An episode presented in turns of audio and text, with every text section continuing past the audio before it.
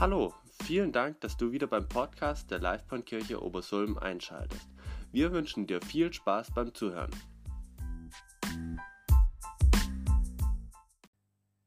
Vor allem die, die ich noch nicht persönlich begrüßt habe, herzlich willkommen.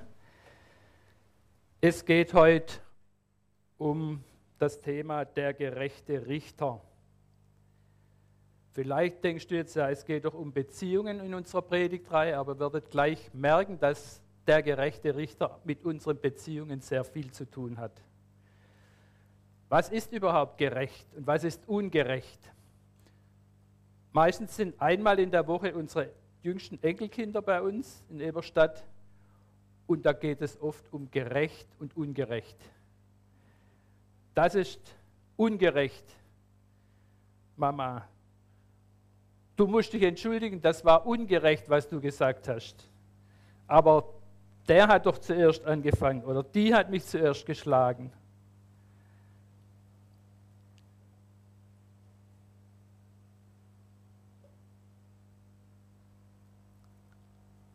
Wie, wie ist das mit gerecht und ungerecht? Dazu eine kleine Geschichte, die ich im Internet gefunden habe.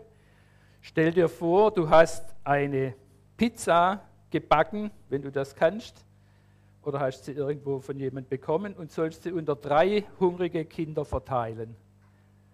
Also eine relativ kleine Pizza unter drei hungrige Kinder. Wie verteilt man diese kleine Pizza korrekt? Ist es korrekt, wenn man sie in drei genau gleiche Teile teilt? Was denkt ihr? Ja, genau. Oder ein Kind ist damit einverstanden, dass alle Stücke gleich groß sind. Das zweite Kind sagt, Moment mal, ich habe heute nichts Rechtes zum Mittag bekommen. Jetzt will ich heute Abend ein größeres Stück von der Pizza. Ich habe den größten Hunger.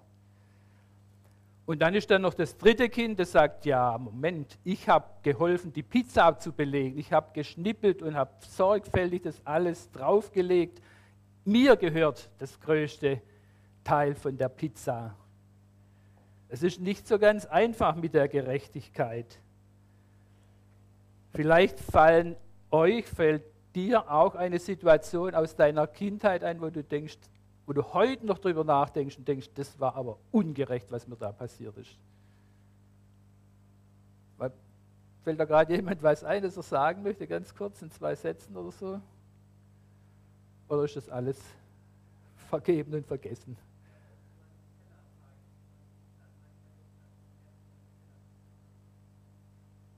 Ja, das habe ich jetzt nicht genau verstanden.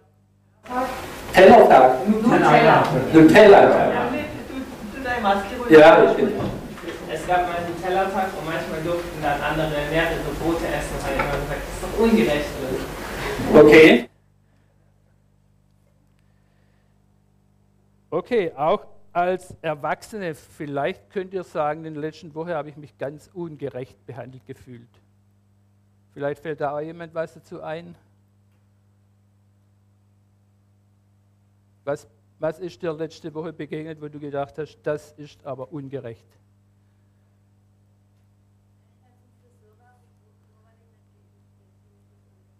Okay, die Sandra findet es ungerecht, wenn sie nicht zum Friseur darf, weil sie nicht geimpft ist. Ungerecht, denke ich, die, finden die meisten von uns auch diesen Krieg, von dem wir seit Wochen hören und der uns beschäftigt.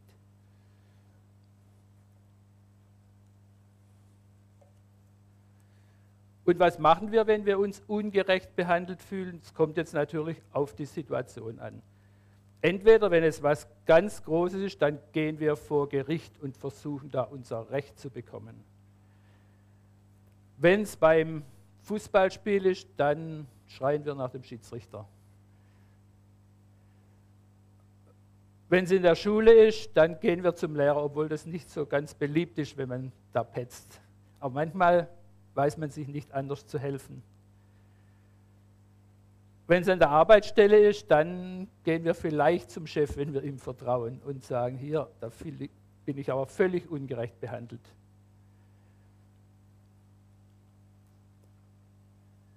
Aber was machen wir, wenn dieser Richter, Schiedsrichter, Chef, wenn der so entscheidet, wie wir es nicht als richtig empfinden? Dann gehen wir in Berufung, oder? Vor ein höheres Gericht, das uns vielleicht recht gibt. Oder ich glaube, beim Fußball gibt es dann noch den vierten Richter oder was weiß ich. Videobeweis, was weiß ich. Ja, in, in der Firma gibt es vielleicht noch einen höheren Chef, je nachdem. Ob wir erst beim Abteilungsleiter uns beschwert haben, gibt es vielleicht noch einen, höheren Chef, zu dem wir gehen könnten. Aber manchmal bleibt das Unrecht, zumindest nach unserem Gefühl, dass wir uns ungerecht behandelt fühlen. Jesus hat einmal von einem ungerechten Richter erzählt. Vielleicht kennen manche die Geschichte. Ich lese sie nochmal vor. Die steht im Lukas 18, Vers 2 bis 7. Da sagt Jesus, in einer Stadt, also Lukas 18 ab Vers 2, in einer Stadt lebte ein Richter, dem Gott und die Menschen gleichgültig waren. In derselben Stadt lebte auch eine Witwe. Diese bestürmte ihn, also den Richter, Tag für Tag mit ihrer Not. Verhilf mir doch endlich zu meinem Recht. Lange Zeit stieß sie bei ihm auf taube Ohren. Aber schließlich sagte er sich, mir sind zwar Gott und die Menschen gleichgültig, aber diese Frau lässt mir einfach keine Ruhe. Ich muss ihr zu ihrem Recht verhelfen, sonst wird sie am Ende noch handgreiflich. Und Jesus, der Herr, erklärte dazu, ihr habt gehört, was dieser ungerechte Richter gesagt hat. Wenn schon er so handelt, wie viel mehr wird Gott seine Auserwählten zum Recht verhelfen, die ihn Tag und Nacht darum bitten. Wie beschreibt Jesus hier diesen ungerechten Richter?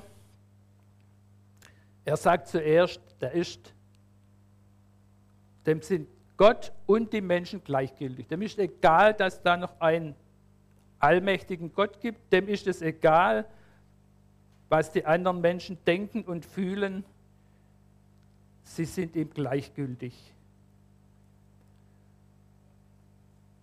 Warum wird er noch als ungerecht beschrieben? Wir lesen ja gar nichts von seinem Urteils, von einem falschen Urteilsspruch. Aber ungerecht war, dass er die Witwe nicht wirklich angehört hat.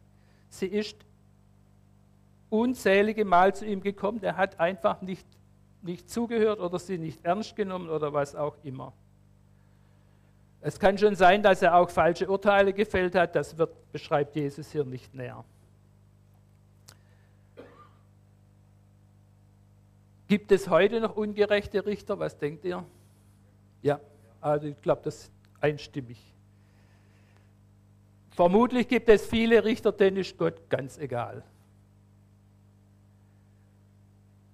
Vermutlich gibt es auch Richter, denen sind die Menschen weitgehend egal. Denen geht es um ihre Rechtsvorstellungen.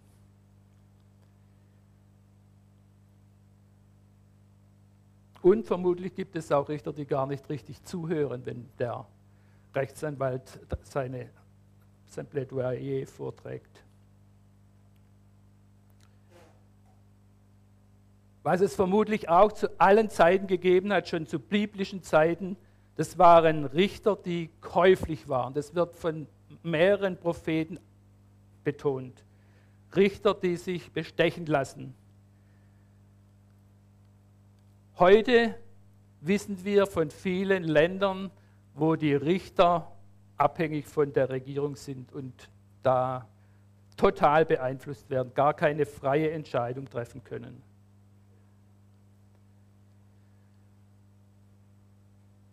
Dann gibt es sicher auch Richter, und es hat auch schon Schiedsrichter gegeben, um nochmal kurz zum Fußball zu kommen, die gegen Geld oder durch andere Vorteile sich beeinflussen haben lassen und ihre Entscheidungen falsch getroffen haben. Also es gibt ungerechte Richter, da sind wir uns einig. Jetzt die Frage, gibt es auch gerechte Richter?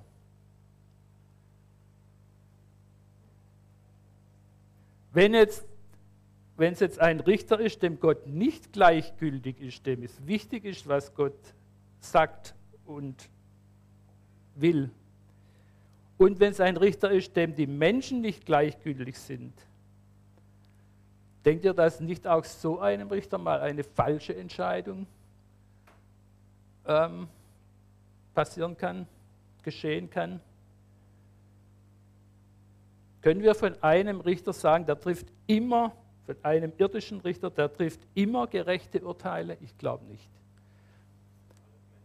Das sind alles Menschen und außerdem wissen die gar nicht alles von den Angeklagten, können die gar nicht alles wissen. Da gibt es zwar manchmal viele Ordner mit Beweisen und Beschreibungen und Lebensläufen und was auch immer, aber ich denke, nicht in jedem Fall wird so ein Richter vollkommen auch unvoreingenommen sein. Der hat ja auch in seiner Kindheit alle mögliche Gerechtigkeit und Ungerechtigkeit erlebt. Aber jetzt kommt die gute Nachricht und das ist eigentlich der Hauptpunkt. Es gibt einen gerechten Richter.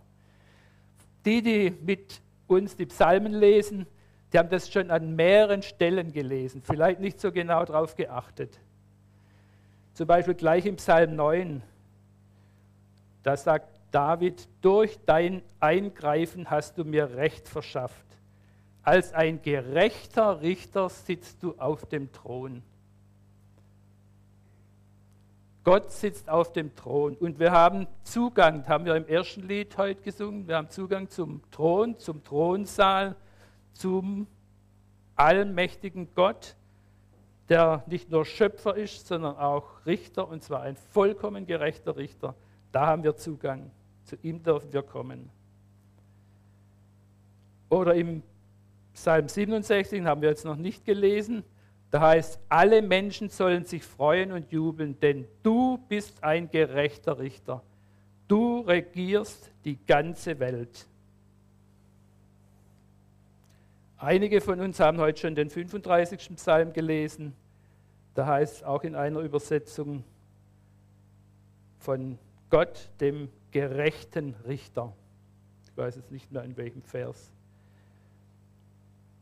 Der allmächtige Gott ist die höchste Instanz.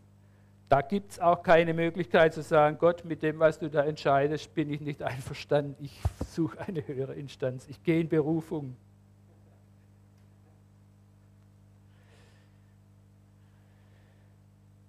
Egal wer an dir schuldig geworden ist, egal in welchem Zusammenhang das war, egal was er gesagt oder getan hat, du darfst damit vor den höchsten Richter gehen. Vor Gott, den Allmächtigen, darfst ihm das vorbringen, wo du dich ungerecht behandelt fühlst. Oder wo du diese große Ungerechtigkeit im Ukraine-Krieg siehst.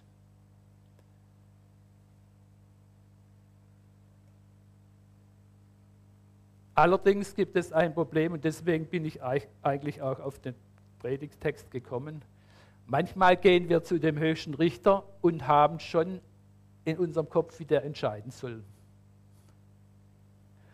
Also im Extremfall kommen wir, wenn wir uns das so bildlich vorstellen, von einem irdischen Richter, wir kommen da in den Gerichtssaal als Ankläger, legen ihm den Zettel vorne auf den Richtertisch und sagen, ich habe das Urteil, das können Sie sich ersparen, ich habe das Urteil schon fertig, Sie brauchen nur noch unterschreiben. Da lachen wir jetzt vielleicht drüber, aber ich glaube, wir machen das leider manchmal so, auch als Christen. Wir kommen zu Gott mit unserem Anliegen, aber wir wissen schon genau, wie er entscheiden soll, was er tun soll und wie er vielleicht sogar bestrafen soll. Auch in dem Psalmen kommt das manchmal ein bisschen so zum Ausdruck. Auch beim David, dass er schon weiß, Gott, jetzt aber machst du das oder machst, so greifst du ein.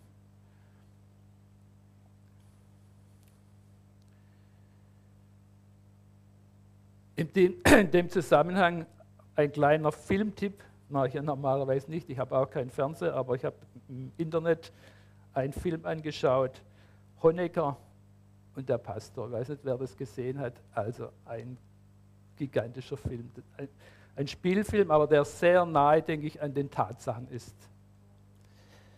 Der Pastor Holmer, das ist ein Ausleger, der hat auch in der Wuppertaler Studienbibel was zum ersten Petrusbrief auf, geschrieben. Der Film, der war übrigens bei, in Arte, also nicht in, nicht in Bibel TV, sondern in Arte und kann dort auch in der Mediathek nachgeschaut werden. Ich glaube, morgen kommt das sogar im ZDF.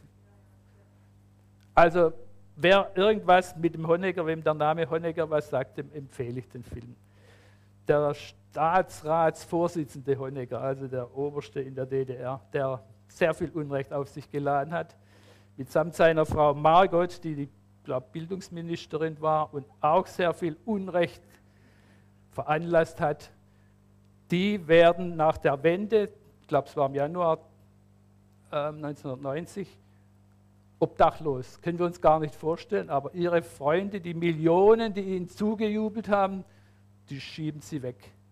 Und da ist dieser Pastor Holmer, der eine Anstalt für behinderte Menschen leitet, Lobetal, und der sagt, okay, wenn ihr nirgends, nirgends unterkommen könnt, ich biete euch an, in mein Haus zu kommen. In mein Haus, also nicht irgendwo in der Anstalt, sondern in sein Haus hat er die eingeladen.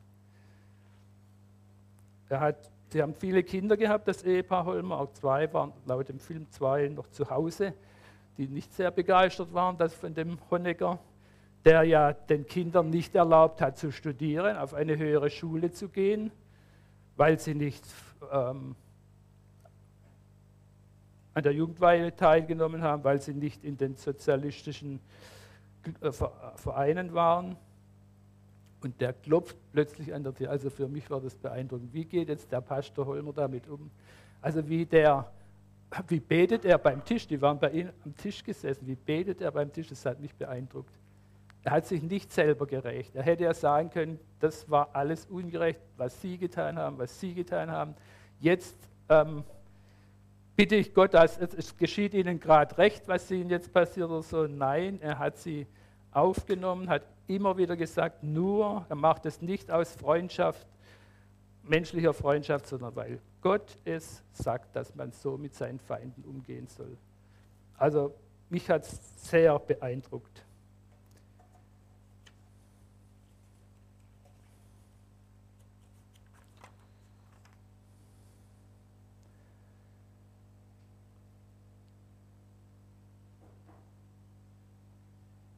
Zu Recht und Unrecht noch eine Bemerkung, die Paulus an verschiedenen Stellen deutlich ausführt. Gott hat uns für gerecht erklärt, wenn wir an Jesus glauben, wenn wir auf ihn unser Vertrauen setzen. Dann, hat, dann sind wir gerecht vor Gott. Und das ist also für mich ein Wunder. Egal, was ich getan habe, was ich falsch gemacht habe in meinem Leben, wenn ich an Jesus glaube, mein Vertrauen auf ihn setze, dann sagt er, du bist gerecht. Aber das heißt nicht, dass ich dann ein gerechter Richter automatisch bin. Und dass ich dann sage, ich bin der Gerechte, ich kann jetzt euch sagen, wo ihr ungerecht seid. Und da möchte ich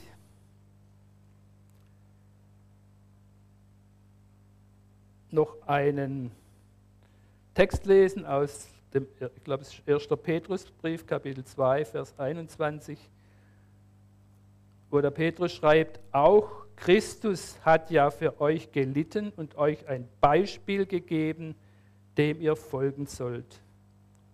Er hat sein Leben lang keine Sünde getan, also er war gerecht.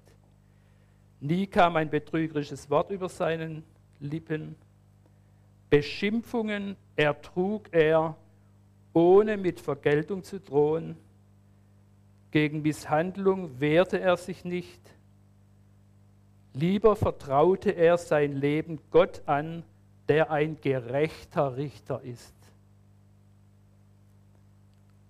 Selbst Jesus Christus, der ja ein Teil des dreieinigen Gottes ist, hat das Urteil, wenn er persönlich Unrecht empfunden hat, dem gerechten Richter, dem allmächtigen Gott überlassen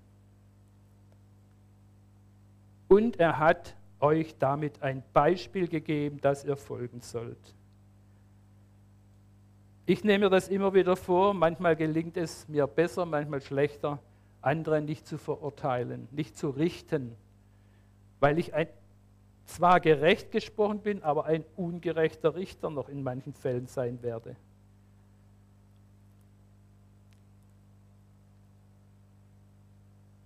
Ich wünsche mir und euch, dass wir Jesus uns da als Vorbild nehmen, dass wir mit unserem mit dem Unrecht, das wir empfinden, zu ihm gehen und ihm das Urteil überlassen. Und stellen wir uns vor den himmlischen Thron und wir kommen dahin und sagen, Gott, äh, ich weiß schon, was du jetzt tun sollst, wie du reagieren sollst, wie du bestrafen sollst. Das ist doch einfach undenkbar. Der allmächtige Gott, der gerechte Richter, der weiß doch millionenmal besser als ich, was gerecht ist und was richtig ist und wie er mit dieser Ungerechtigkeit umgeht.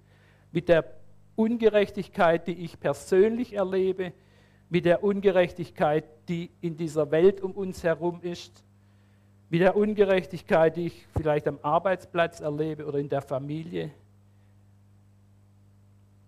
Gott weiß das und wir dürfen es ihm aber auch sagen, wir dürfen uns unser Herz erleichtern und sagen, Gott, da guck her, das, das ist passiert. Hier fühle ich mich völlig ungerecht behandelt.